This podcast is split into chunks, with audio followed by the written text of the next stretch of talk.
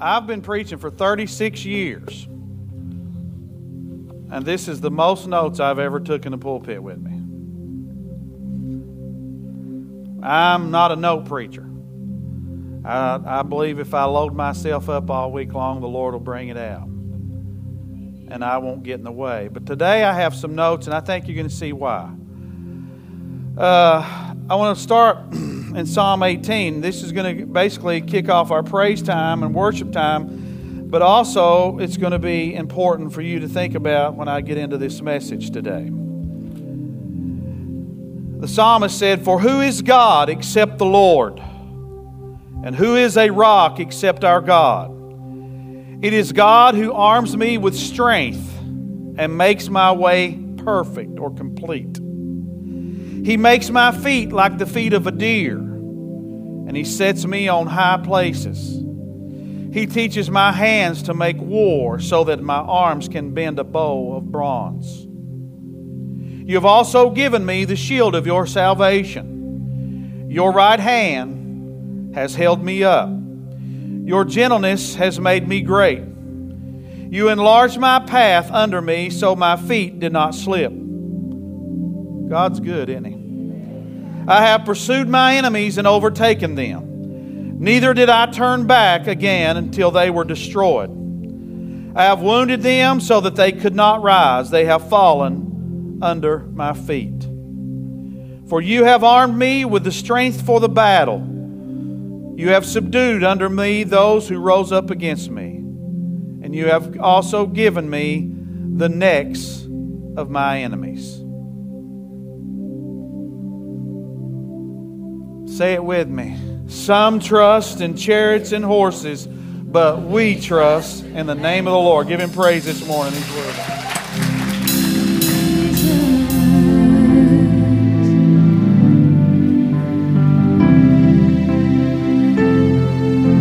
David grew to a place where he told the Lord, he said, It's not your hand I'm here to seek, it's your face I want to see. That's where we all have to go. I'm grateful for all that God does in the natural, but that's not where it's at. This world's passing away, isn't it? But it's His face we want to see. I want to just love Him for who He is. He's such a wonderful God. He does great things but He is a wonderful Father. And His Son is the greatest husband in the universe. I love you for who you are. You are our buckler and our shield. You are the one. You are the one that we worship and adore. And everybody said, Amen. Give the Lord some praise.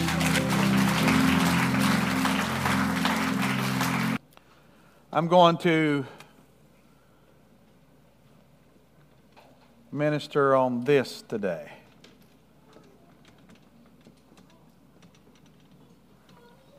I'm not usually a topical preacher, but I can't help but follow the Holy Spirit. And some of this has to do with warfare. As you know, uh, we've been talking about the last three weeks, and then this morning I read the psalm about warfare, and then uh, we sang the song about warfare. And so I know the Holy Spirit wants to speak to us today. I want you to put Hebrews chapter 12, verse 1 on the screen. Let's just read this together.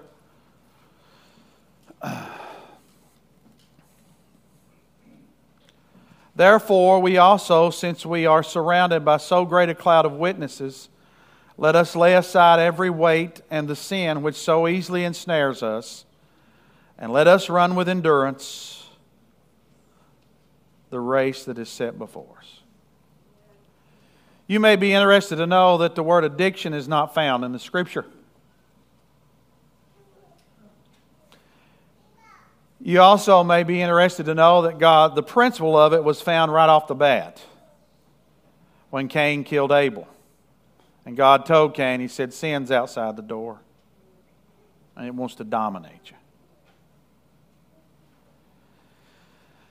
So that's what sin does. It dominates us in so many ways, and it causes. And I'm not going to. I'm going to just give you a, a chapter. I'm going to read Let's go to 1 Corinthians chapter 6. I want to show you something. I want you to let this sink down into your ears, and then I'm going to ask you a question.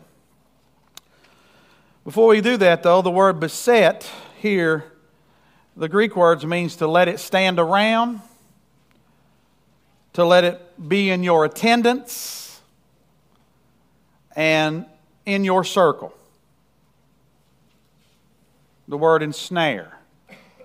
The King, New King James uses the word beset.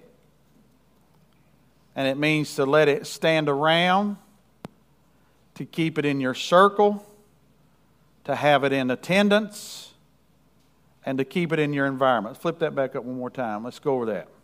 Let's look at it in that context.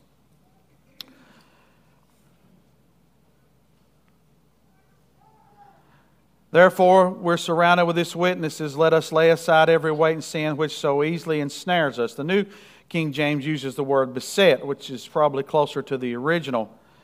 But that's a good choice of words there, too, ensnares. And it means that you, this thing that is in your environment, you let it stay around, you keep it in your circle, and it's always in your attendance. So it gives you the opportunity to do the wrong thing. That's what he's challenging us with here. He's saying, I'm going to be very methodical with what I'm sharing with you today because if you've never been in addiction or not wrestled with it at all, you have certainly been around someone who has.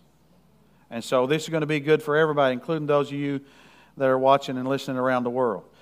Therefore, uh, this thing he's talking about with this Greek word is euperistatos.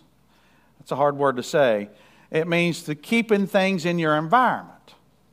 So now you need to look and evaluate your own life, or maybe you can look at other people's lives and get a chance to help them. What things are they keeping in their environment that causes them to tend that way? So if you'll notice, there's two words that we kind of run them over together, call them sin, sin and iniquity. Well, they're two words, right? They're different. They're even spelled different. So they have a little twist, right? We know what sin is primarily. That's when we do our thing instead of God's. It may manifest itself in a thousand different ways. But iniquity is that tendency towards sin, it's that leaning toward it. And so that's what he challenged Cain with. That's what Lot messed up with, right? The Bible says, if you'll read there in the middle of Genesis, the Bible says, Lot looked toward Sodom. That's his first mistake. Then the Bible said he pitched his tent toward Sodom. Then the next thing we find, he's in Sodom. Now, that's the process of how iniquity and sin works. Then what happened to him? He lost everything he had. Now, let's go to 1 Corinthians chapter 6. Let's start with verse 7.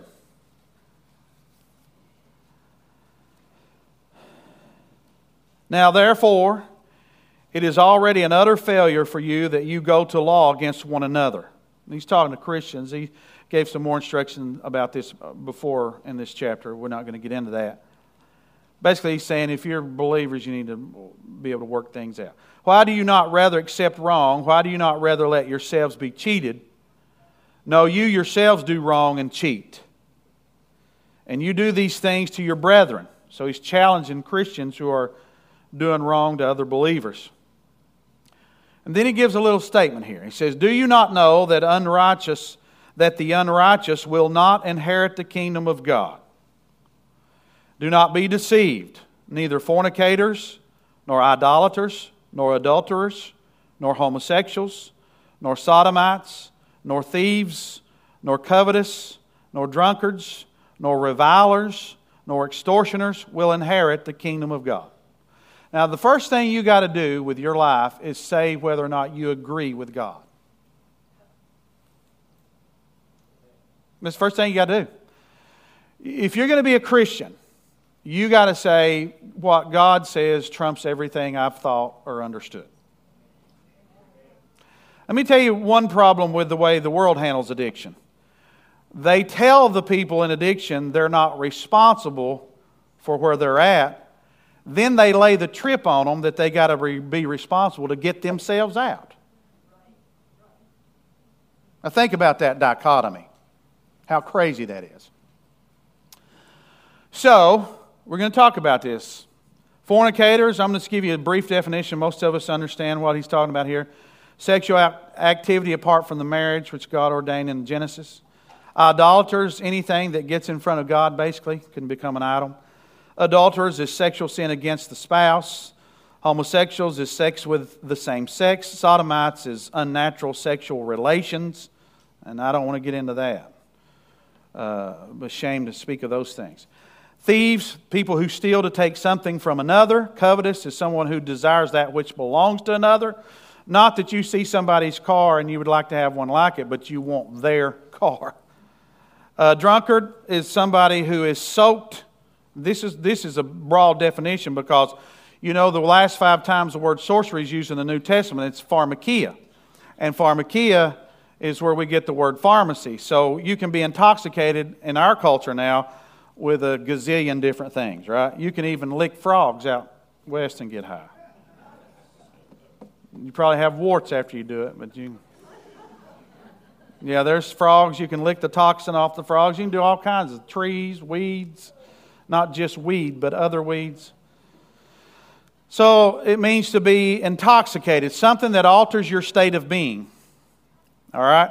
Then the other one is revilers, people who are aggressive with their behavior to control and manipulate others with, listen, with their words. Who does that sound like? For everybody that's my age, it sounds like Archie Bunker, right? Poor Edith. So you use railing in this context, in this particular word here, railing, revilers are different in different places in Scripture, but it's someone who's aggressive, uses their aggressive behavior to manipulate a situation, and it's primarily using words. And then finally, extortioners are those who plunder and spoil and plunder. In other words, they're not interested in stealing for themselves, they're just interested in destroying what you have. That's what an extortion is. And you can do that with your mouth. You can run some you can try to run somebody's life with your gossip, with lies. The Bible says we can even murder someone with our tongue. So an extortioner. So he says all this and he says these people will not inherit heaven. Now, do you agree with that? Are you in agreement with God? Now, let's go on though. Let's look what he says. They will not inherit the. And such were some of you. He's talking to us, right? There's the good news, right? And such were some of you, but you were washed, right? There's the difference, right? You were washed, you were sanctified, you were justified in the name of the Lord Jesus, the Spirit of God. Somebody give him praise for that. This is not in my notes, but let's run over to uh, Romans chapter 7 real quick, or flip back to Romans chapter 7. Uh, I just want to follow the leading of the Holy Spirit here. Why I was trying to dig around a little bit through the scripture there and worship. Romans chapter 7, let's go down to Paul's talking about being married to the law and separated from it. Uh, in verse 9. Paul said, I was alive once without the law, but when the commandment came, sin revived and I died. And the commandment which was to bring life, I found to bring death. For sin, taken occasion by the commandment, deceived me, and by it killed me. Therefore, the law is holy, and the commandment is holy and just and good. So, where there's no law, there's no transgression. God knows that better than we do. So, if you get trapped or thinking about, worrying about situation. God's got it all under control. Nothing escapes his eyes. Has then what is good become death to me? Certainly not. But sin, that it might appear sin, was producing death in me uh, through what is good. So the law was like the x ray. Remember me telling you that? That's what it does. It's like an x ray. It exposes a problem, but it couldn't fix it. We need the great physician. There's a little 15 minute clip on our YouTube channel that talks about the law being the x ray. And, and so the law exposes the problem, the x ray exposes the problem, but it can't fix the problem. And he says, Sin through the commandment might become exceedingly sinful. If we know that the law is spiritual, but I am carnal, sold under sin for what I am doing. Now listen closely. For what I am doing, I do not understand. For what I will to do, that I do not practice. But what I hate, that I do. If then I do what I will not to do, I agree with the law that it is good. But now it is no longer I who do it, but sin that dwells in me. For I know that in me, that is in my flesh, nothing good dwells. So that's why we need to be born again, right? You got to have a new spirit. This flesh will take you under. For to will is to present with me, but how to perform what is good I do not know, do not find. Now you're talking about a guy who lived under the law, and he's expressing the law and its and its purpose. And then he's talking about he's going to get on. Of course, you know the whole book of Romans is is there to help us understand mercy and grace and God, all that. He says, "For good that I will do, I do not do, but the evil I do not, I will not to do, that I practice. Now, if I do what I will not to do, it is no longer I who do it, but sin that dwells in me. I need a break. That's hard to read all that. I find in the law that evil is present with me, the one who wills to do good. For I delight in the law of God according to the inward man, but I see another law in my members warring against the law of my mind. And there's where the battle's at, right?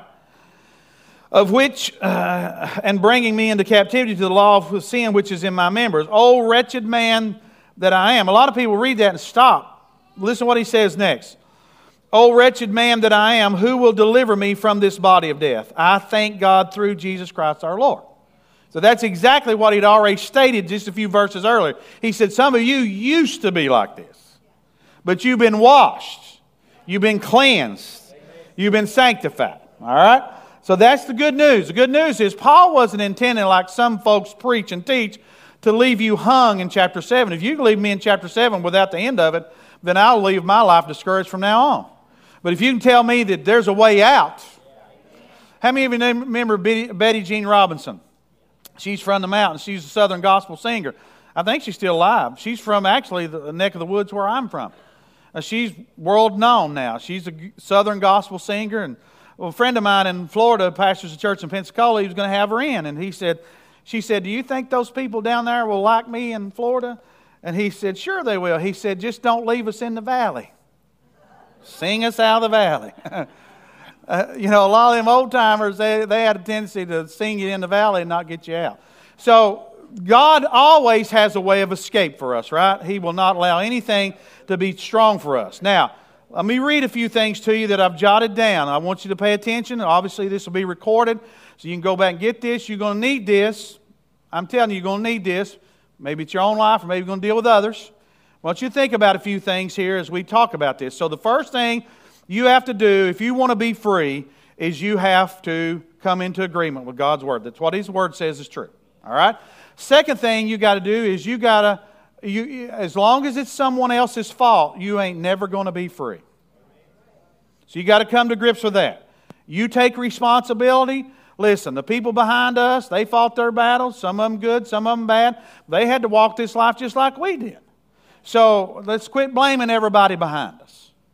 Let's just step into the new day, embrace what the Lord offers us. He said, When your father and mother forsake you, He said, Then I will take you up. That's the best news in the world. Now, let me say a few things. When our identity comes from a lifestyle or action, we are in trouble. When your identity comes, now let me say this. I know I've seen preachers fall into that. Their identity becomes, and you know I say this from time to time, that God would love me just as much tomorrow if I lost my ability to speak today. He wouldn't love me any less tomorrow. I am His son. And if, if I can't preach again after tonight or today, I'm still his son. We all know tragic situations where people have been uh, had a child that's went into tragic situations and they've maybe even lost their ability to even think correctly, but that parent loves them just as much as they always did. So I get my identity because I've been bought by the blood of Jesus Christ. I don't wear my own robe anymore, I wear his. I'm clothed in His righteousness. My identity is in Jesus Christ. But when we get our identity from a lifestyle we've chosen or an action, we are in trouble. And we, our culture's filled with that. Now people are identified by their sexual choices. That's how, or their skin color, which is very, very, very shallow. And we could go, and some people are known, now listen, they're known by their addictions. And all of them aren't intoxications. Some of them can be money. There are people that are addicted to money. You can be addicted to anything. We prefer that we all be addicted to Christ. But we can be addicted to anything. And, and uh, I I've been saying this for years. The devil don't care what you get caught up in. He's not trying to make everybody a pervert or everybody this or that. The devil just wants you to put something in front of God. He doesn't care what it is. He didn't care if it's comic books. He just wants you to put something in front of God. Now, addictions begin as sinful choices and end up as diseases. That's the question. That's the question they wrestle with out in the culture. But if you go back to Corinthians, we know that God doesn't send anybody to hell or allow them to enter there because they're sick. So we got to wrestle with that. And this is a hard subject. It's tough to tread on. But Cain started his problems out by disobeying God. Here's what happens addictions. We tell people that they're not responsible for their addiction, but then we tell them they must be responsible to get over it. See, it's a whole different battleground. In fact, let me read something to you. Um, AA speaks frankly, and some of you know this, and some of you may have not read it, but AA speaks frankly about vengeful resentment, self pity, and unwarranted pride. And they also, their literature is not bashful to talk about what Christians call sin. Now, that doesn't mean every instructor is willing to do that. But AA was founded with that slant in mind to understand that something, things wouldn't go wrong, like I said three weeks ago, if the devil hadn't got in the garden. All the bad stuff comes because he got in the crack of the garden. So now, sin, let me, I want you to think about this. If sin is not our biggest issue, and it is for all of us. That's the biggest issue any of us have had. You weren't born saved. If sin is the biggest issue, then the work, if sin is not the biggest issue, then the work of Christ is no longer the most important event in history. I'm going to say it again. If sin is not the biggest issue, then what Jesus did, the work of Christ, is no longer the greatest event in history, the most important. Addictions. Diseases do not always impede spiritual growth. In fact, some people have sicknesses that draw them closer to God. But addictions don't have the same result they usually drive people away from God. They separate that relationship because there's shame, there's guilt, all of that. And that's just a part of sin. Now, I'm using the word addiction because it's the culture that uses it. God didn't use it in the scripture. He just talks about sin, he talks about the consequences of sin. And just put it this way the more we disobey God, the more we do our own thing, the more trouble we're going to get in. I don't care what the world calls it. That's really the, base, the bottom line.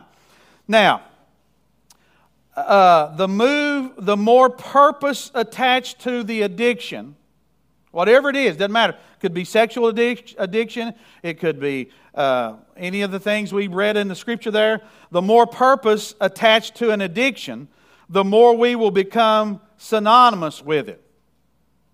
And then, and you know people like this, you'll get your identity from it.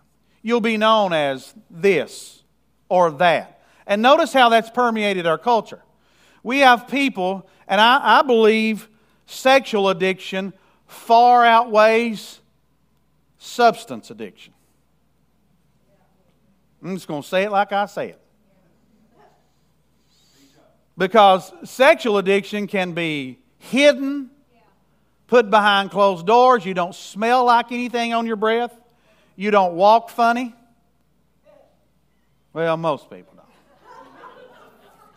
But you, the, and I, and, and if you have ever listened to James Dobson, he talks about how the pornography industry uh, targets the 12 year old male. That's who they're after. Because they've done their research and they know that if they can get a 12 year old male, they can keep most of them for life. So that's why you don't let a 15 year old take his phone to his bedroom by himself. I don't care if you like that or not. That's good parenting.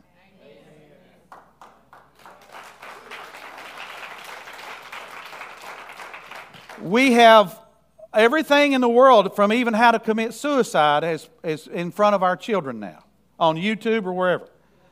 They teach them how to commit suicide. They teach them all kinds of things. Now, sin, by its very nature, is quiet and secret. It's not really loud and, and public until addiction sets in. Then it gets more public and outward. But sin, by its nature, usually starts out in a more quiet and secret time.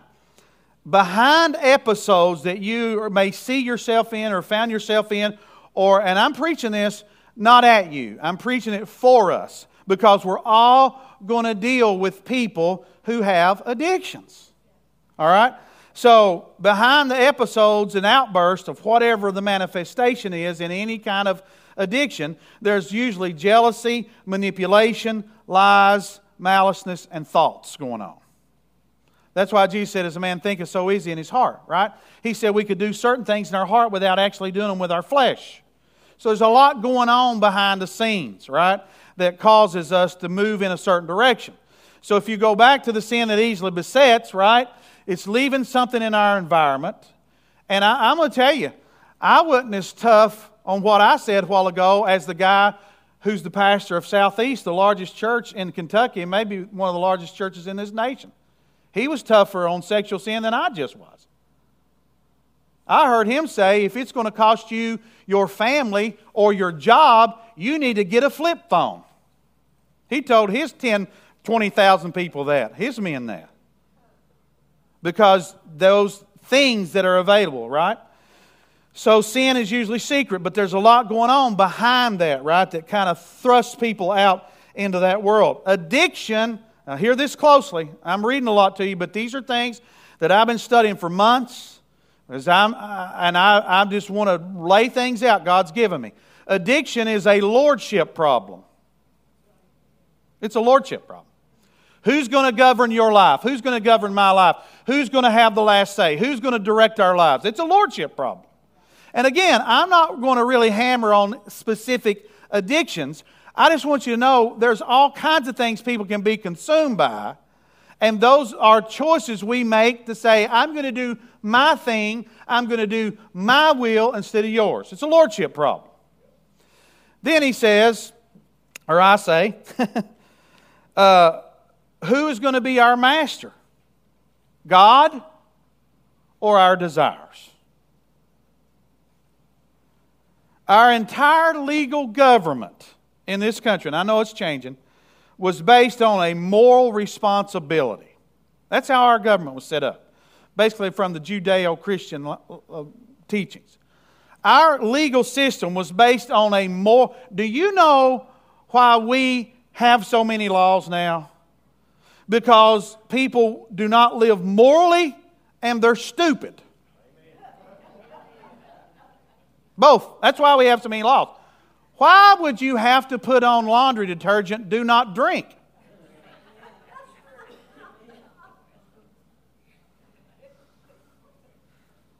But we do. And so we, we have uh, uh added so many laws because our morality's kind of exited our culture. And when our morality exits our culture, we get more stupid because we don't have those governors in place. See, God's law, His Word, keeps governors, they keep boundaries. Do you know that most of these things that, are, that we read off that list in 1 Corinthians, there's a legal way to do them all, except well, you can steal from the devil, and that's legal. Take back what he stole from you, right? But there's a way that God introduced sex into the culture. It's, it's, it's part, part of the natural process. But it's when we get out of those boundaries that we cause trouble. And so God set up boundaries for all of us. And He put stick man in a boundary, right? And God's give him all these things to enjoy freely. And so if stick man gets out of the, the, the boundaries that God set, he puts himself at risk. And when he puts himself at risk, Satan has opportunity. But uh, the other thing that's happening when Stickman steps out of God's boundaries is Stickman saying to God, uh, What you've blessed me with is not good enough. I'm going to go get some of my own stuff. So, God, now me, uh, before we get critical on God, and say, well, boundaries, schmoundaries, and the law and all that. God, there, God didn't drop all the boundaries in the New Testament. Let me say it to you from this way receive it from this perspective. Anything we love, we set up boundaries for, don't we? Right? You do. You got a little dog. You don't want a big chicken hawk to have it for dinner, do you? And they'll do it. These big chicken hawks will pick up a dog and take off with him. You put boundaries, or you watch it. Children, right? We put boundaries up because we love them, right? So we, the, whatever we love, we set boundaries for. We should do that with ourselves. And God does it. Why should God be any different than us? He's greater, He has more love than we do. Uh, the more purpose attached to these addictions, the more we become enthralled with them. Uh, addiction leaves off eternity. I don't care what the addiction is. I'm not, I'm not calling out any specific addiction. Right? Addiction leaves off eternity. And that's exactly what happened to Eve in the garden, right? The snake came in, Satan came in, however the snake was doing. I don't know if he come walking in or whatever. He did something before he crawled on his belly, but he come flying in, walking in, or both.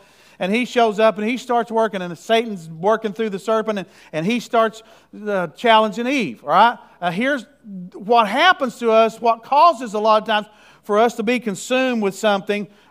Again, what the world calls addiction, for us to be consumed with that, we start believing something false. And that's the first thing that started in the garden, right? Satan come in, Eve's by the tree, said, Hey, uh, you need to eat that fruit, right? She said, God said we're not, we can eat everything but that. We can't eat that. And he said, Well, God knows if you, he starts, uh, said, Has God really said? That's the first thing he said. So he gets her off balance for a moment, and then he, then he starts pitting her against God.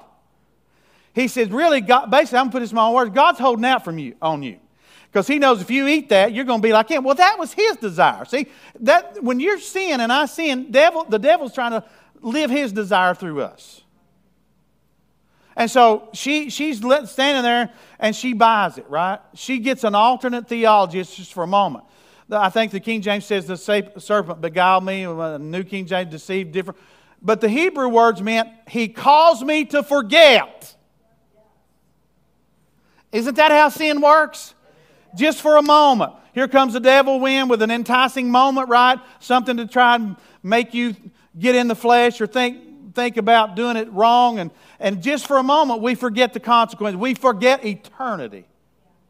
You know how costly it was for Eve? It cost all of us. It cost every one of us. And Adam went along with it. Everybody says what the preacher thinks. I believe Adam could have covered his wife maybe if he'd have stepped in the gap, but he went right on with it. He said, Let's get an apple pie in here. Put the coffee on. but it costs, right? You, I don't care how fanatical you think you all, I am, but I get up every day thinking about eternity. There's too much at stake for all of us. And Eve blew it, and Adam went along with it. And look what it's caused. And then it gave us this tendency, right, to sin. But God said, it's outside the door. Just rule over it. Rule over it. How are you going to rule over? We're going to get into all that. But God is trying to get us to uh, see that He's the answer to all of our problems. And we must understand that eternity is at stake every day. You may walk past somebody who needs to know Christ. Are you opening your mouth or are you too busy for God? We've got to be serious about this stuff. I bet Adam and Eve have, could have grieved themselves to death. I'd hate to be the one. But now I don't have any stones to throw at them. Because I've seen enough out of my own life that I would have blew it in the garden too. I ain't got no stones to throw at Adam and Eve. What a weight. But that weight's lifted in Christ, right? Who will have dominion in our lives? That's the, that's the issue we're talking about. We must identify false beliefs. She bought into it, right? She bought into the fact that God was holding out on her. He lied to her. And that's what the devil's doing with you and me. and everybody out there, he's lying to them. And the greatest thing about keeping people in a sin or consumed with something that's staying in their environment, constantly badgering them, is the lie that Satan has that we can wait. Let me share a few more things with you.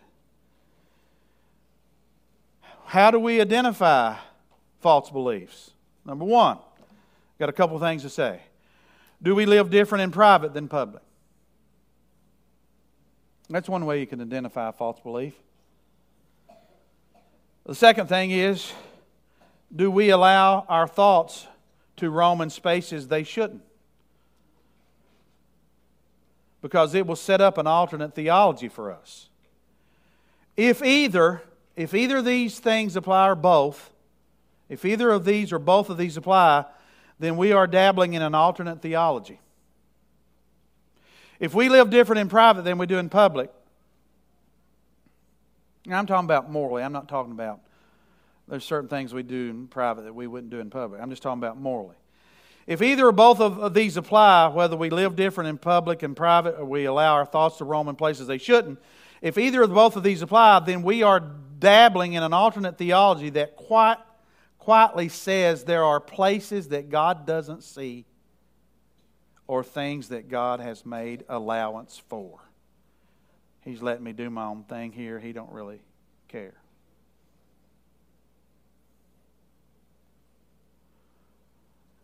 And after you think about that, here's the thought I want to leave you. Then the cross. Do you think God cares? Do you think there's anywhere you and I can go that He can't see? Now, I'm going to say this as loud as I can. Well, I'm, I'm going to say it as forceful as I can. God is not tolerant. If He were tolerant, He would have never hung His Son on a tree. God is not tolerant towards sin. He atones for it but the fact that he allowed his son to be nailed to a tree tells us he's not tolerant of it. He's merciful. And tolerance and mercy are miles apart. The world is tolerant, anything goes out there. The church stands for mercy. We don't care where you've been, what you've done, we know a man who will forgive you and save you and take you on a new life. You don't have to come in here and make excuses. We don't want to read your old Facebook post. You have a new start. You're clean with Jesus Christ. He's the way, the truth, and the life, and all your sins are washed away. All things are gone, all things become new. You don't have to defend yourself to the body of Christ. We know what it's like to be forgiven. We know what it's like to have to be saved. We know what it's like to do wrong. We know what it's like to fall in the garden. And we know the love and mercy and long suffering of Jesus Christ.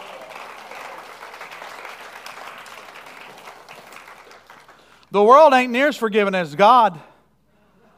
And they shouldn't be, and, and, and I know we're like this here, but they shouldn't be near as forgiven. And they're not near as forgiven as a church that's following the New Testament guidelines. Would you have put Peter up to preach? Think about it. Most denominations would have set him down. Well, years ago they would have anyway. They would have set him down and said, You ain't preaching for two years. If then. You get on the back row back there, buddy. We'll tell you when we need you. And just a few days after he denied Christ three times, Woo. the Lord said to him, You're my man. You're going to preach the message of the gospel that's going to go around the world because every nation is going to hear you preach the words that I give to you. I'm glad God don't hold unforgiveness. I'm glad God don't have resentments. I'm glad God don't hold things over our heads like we do one another sometimes. He's a forgiving God. Can you say amen? amen? So he's not tolerant, he's merciful. Big difference. Usually, somebody who's consumed with something, again, I'm not crazy about this word, but somebody who's addicted or consumed with it, somebody's allowing it to stay in their audience, stay in their circle, and, and don't, they can see the issue. Usually they can. Now, maybe after a long period of time that changes. But they have an alternative position. Again, here's some bad theology. And you all have heard this. Maybe some of you have even said this before the Lord set you free. Uh, he, they, she, their line is we can stop whenever we want to. It's a big line. It's an alternate form of theology. I'm going to do this with eternity not in view. I'm going to do my thing, but whenever I decide, I'll just walk out. That ain't how the devil plays, is it? He's like a, one of those boa constrictors. Every time you take a breath, he wraps a little bit tighter and a little bit tighter. Here's what sin does it'll take us where we don't want to go, it'll make us stay longer than we want to stay, and when it's fin- finished with us, we'll find ourselves facing death. That's what Jesus said. God's Word and His Spirit bring about change. That's what happens. Do our wrongs, now I want to ask you this question before I get into some more scripture in just a minute. Do our wrongs offend our sense of self worth? Yeah.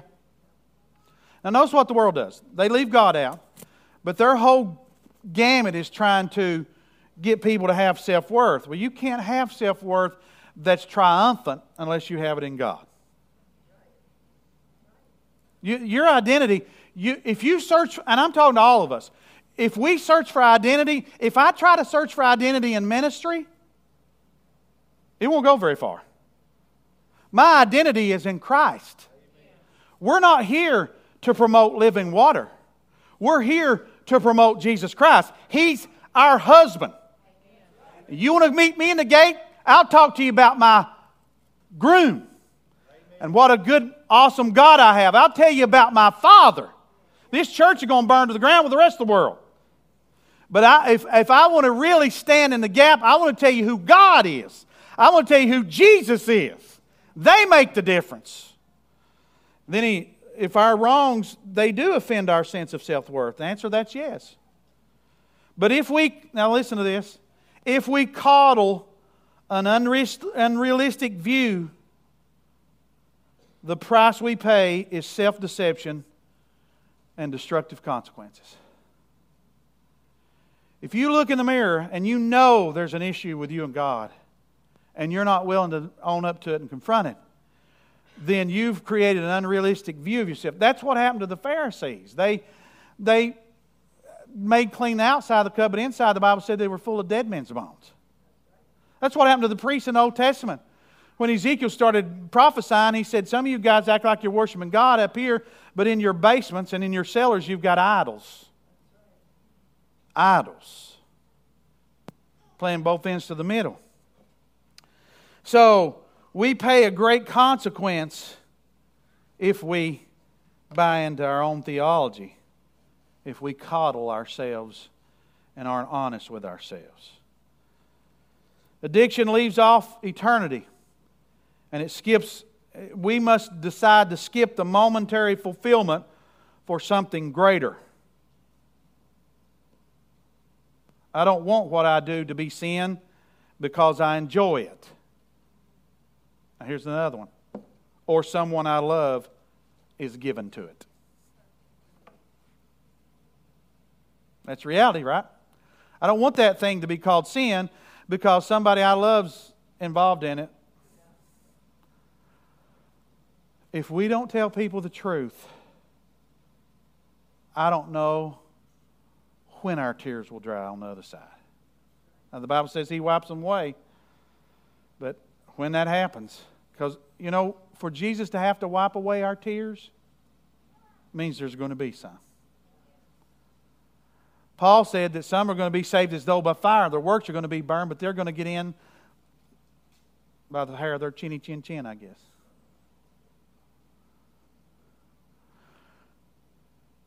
Nothing more important in our lives is our spiritual journey. Nothing.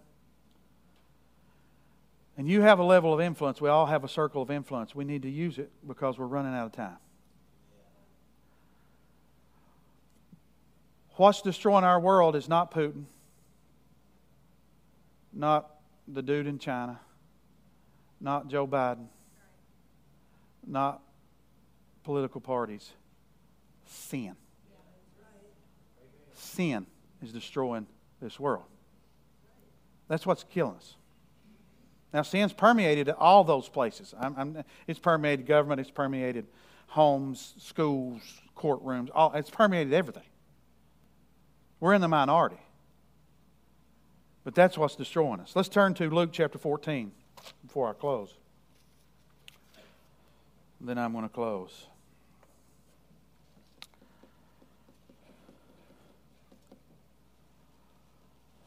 You got to come to God's Word.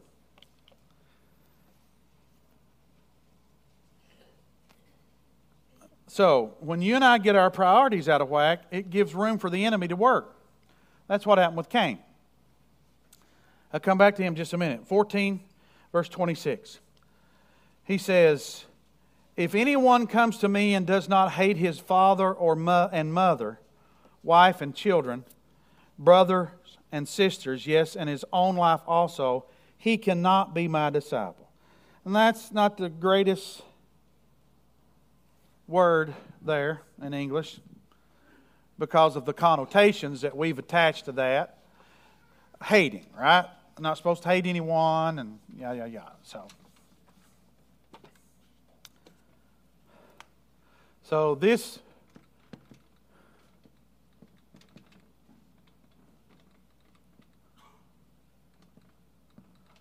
Greek word is what we translated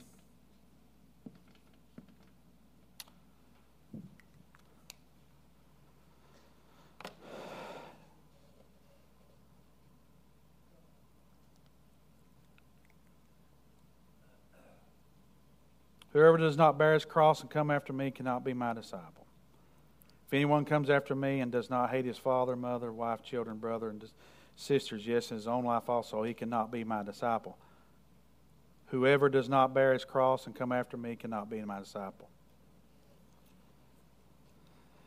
Forsake is one of the words that's used in the Greek, and this is the word that's being used here. It means to arrange. That's where we miss it. The word hate it's what we translate hate. It means to set apart, reserve, make a difference with your allegiance.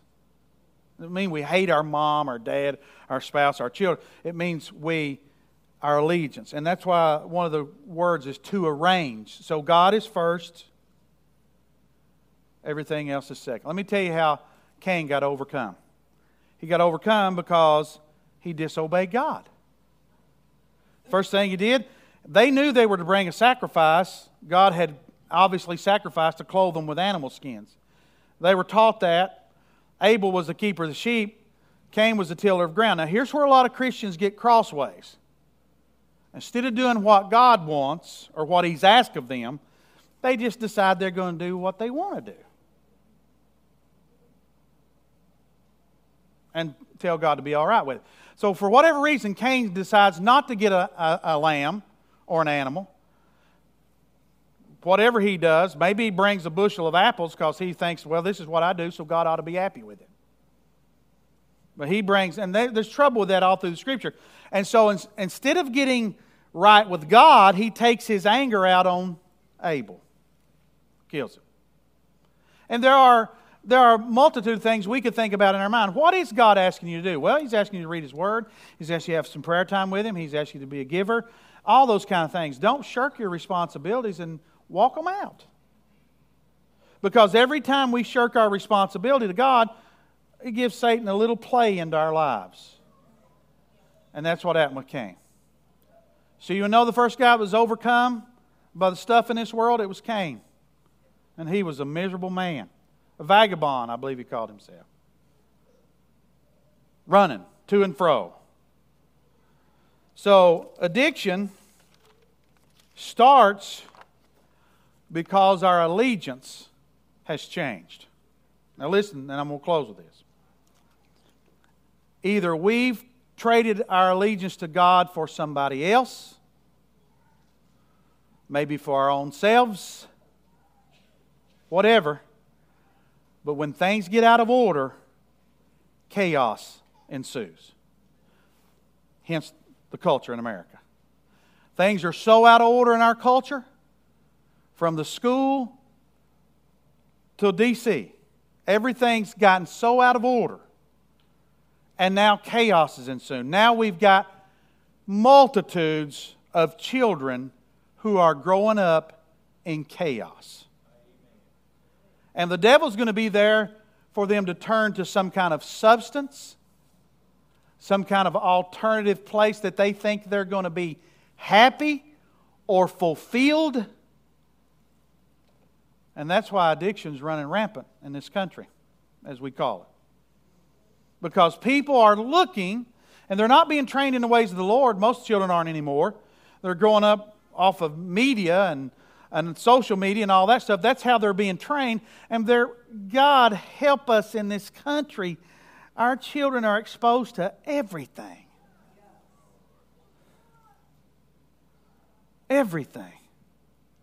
They don't have a chance unless parents are on guard, unless they have parents who are on guard. Their brains aren't even fully developed till they get in their 20s. Heck, I've met some in their 40s and 50s, they're still not developed.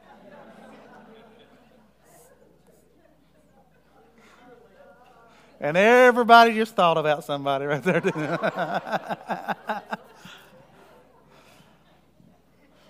I'm going to share some more stuff with you in the next couple of weeks. I want you to understand that addiction is something that God is aware of,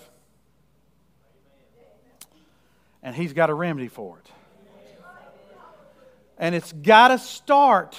I know, and, and I know how the Lord works in the New Testament. Sometimes He healed people and they were healed as they went, right? It was a process. Some of them, He healed them instantly. I mean, just wham, took them. And I don't know all the factors that go along with that, but I know it works either way. So, what you want to make sure, if you're battling or you know somebody's a battling, you need to pray for God to open their eyes to who He is. Because once I really see who God is and understand I'm going to have to answer to Him someday, that I'm responsible, I have some responsibility for those coming behind me. I can't live unto myself. I can't live with eros. I got to live with agape. We need to pray for God to open their eyes. I don't care, and I've seen this, I've had them myself a dream or a vision or send somebody by their house out of the blue that'll shock them into the reality of what's going on. Because the trouble with addiction is, now remember that word I read from the very first verse we looked at. They keep they only keep those in that circle in their environment that do the same thing. So we need to pray that God will bust that wall down. He's good at taking walls down. And I've prayed for folks. I remember praying one time for somebody that was hours away from me and I was feeling hopeless about helping them. They were lost and the Lord spoke to me and said, I said, Lord, I can't see them. I can't go to, I can't hang out. And the Lord said, You can pray. And it was just a few weeks later, somebody went by their house out of the blue, didn't even know them, and witnessed them. Next thing I know, they're going to church. Next thing I know, they're getting saved. God is able. Let's not try to take all this power and authority in our hands. Let's lean on God's power and authority because it always works. It always works. You can give Him praise for that. Amen. So I'm going to dig around. You guys come there, so let's stand our feet. I'm going to dig around on this. I'm being methodical here. I don't want to leave anybody behind. I want us all to understand that we know this is a real problem, but how we can overcome and help others to overcome, that's what we want to deal with. Metanoia is the Greek word for repentance. I've alluded to that a lot over the last few year or few weeks uh, and years probably.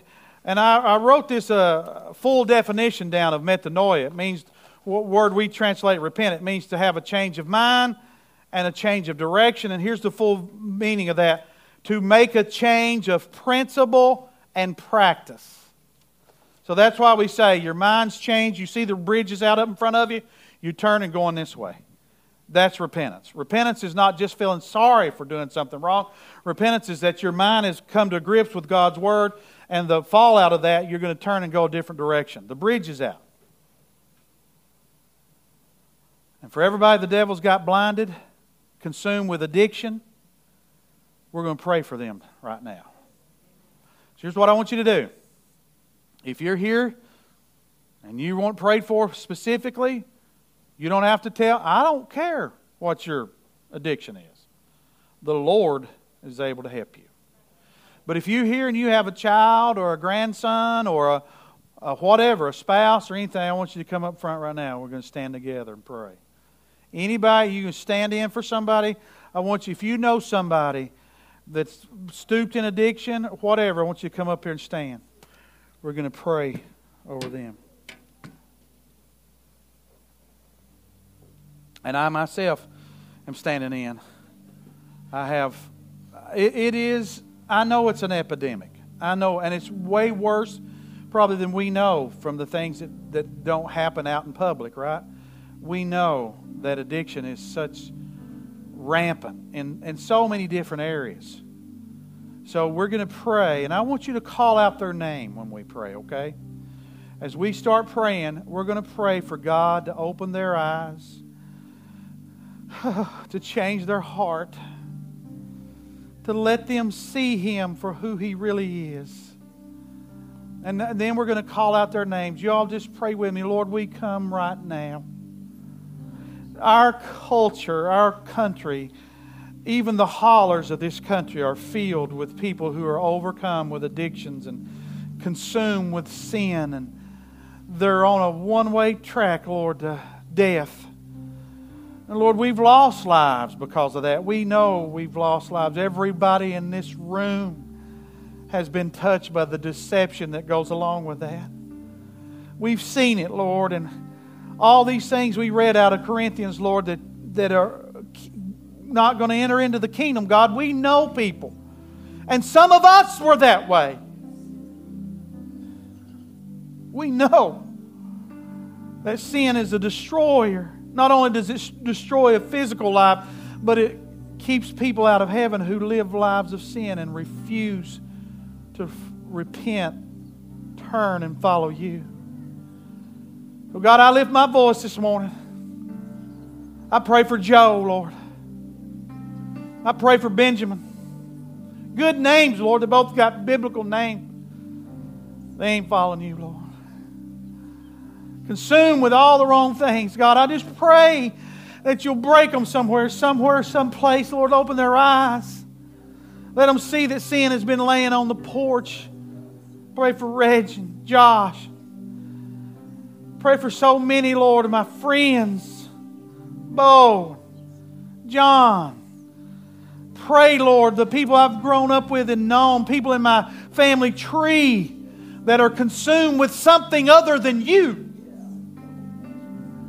We pray that the Holy Spirit and your word will leave this place as we pray, and all of those who have joined with us, Lord, out there that are joining our services, that they'll begin to pray that we'll send up a big shockwave under the throne of your of, in your kingdom, God, that you'll hear our cries and our voices as we stand in the gap for children and, and, and grandchildren and nieces and nephews and uncles and aunts and friends. People who are dying, Lord. People are consumed with lies. Some are hurt, and the devil's taken that hurt and blinded them, Lord. Some are discouraged, and the devil's taken that discouragement and blinded them, and they're walking away from the only hope they have. It's the only hope any of us have, Lord. It's, if it weren't for you, we'd all be caught up in something.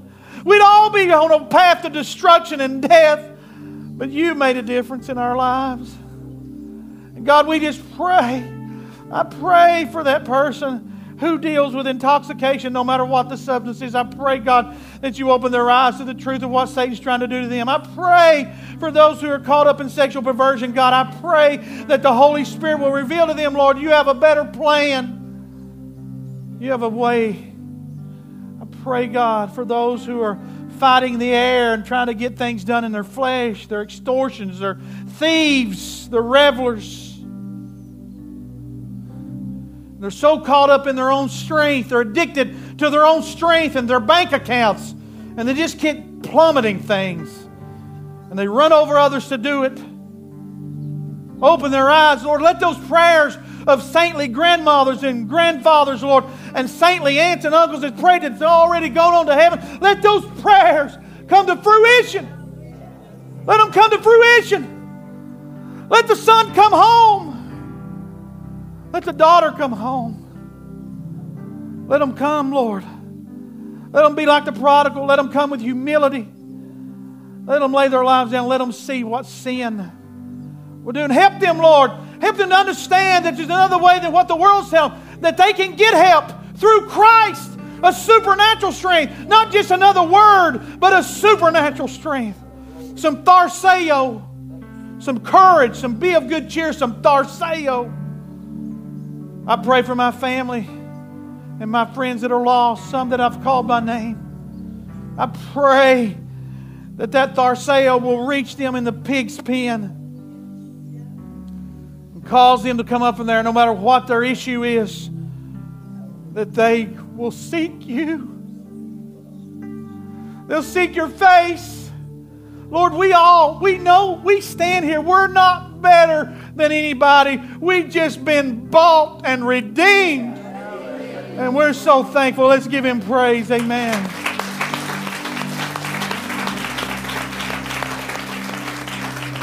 If anybody's watching me on this video or going to get this podcast, you can come to this church. We, we will help you. You, don't, you can go free. You can be free in the name of Jesus Christ. Amen. Say it with me. Some trust in chariots and horses, but we trust in the name of the Lord. Give him praise. Amen. You,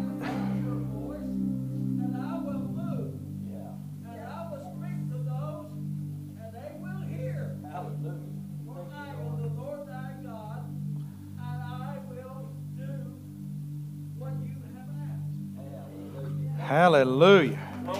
Praise the Lord. I appreciate that confirmation. I, I have, and with the worship, this morning, the confirmations we're getting of what God's going to do. I've been saying this for the last, and we've seen it. I think we've baptized 71 in the last, and we got uh, another line ready to be baptized. We, God is answering our prayers. He is answering our prayers. I want you to keep praying. Don't you leave here and get discouraged. I don't care if you go home and the person you prayed for calls you and is acting stupid. You stand up, you stand your ground. Because greater is He that's in us than He that's in the world. Can you say amen?